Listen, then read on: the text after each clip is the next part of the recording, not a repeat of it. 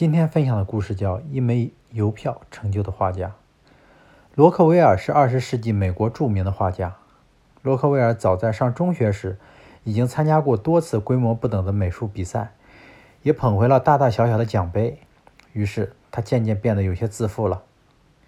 一次，罗罗克威尔去上美术课，约翰老师临时出去有事，叮嘱学生们自己好好画画。罗克威尔很快画完了老师留下的作业。就在画室里走来走去，看同学们继续画画。他一会儿指着这张画说：“构图真是太糟糕了。”一会儿指着另外一张画说：“大约只有鬼才看得懂吧。”罗克威尔神气活现的样子正好被老师看到了。下课之后，老师把罗克威尔叫到自己的办公室，拿出一封信说：“你帮我跑一趟邮局，把它寄出去。”罗克威尔看到信封上写着老师的名字，不解地问：“这封信是寄给您自己的吗？”老师点了点头，什么也没有解释。罗克威尔只好跑到邮局将信寄了出去。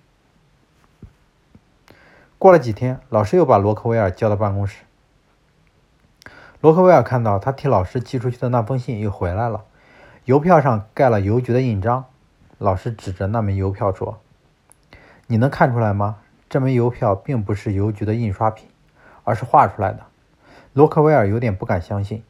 他拿到手里仔细看了看，惊讶地说：“您真是太厉害了，居然能把邮票画得这样逼真。”老师摇了摇头说：“不，这只是我从前的一个学生画的。”罗克威尔听完老师说的话，明白了，他大概是在提醒自己太骄傲，立刻羞红了脸，从此埋头苦学，成就了事业上的辉煌。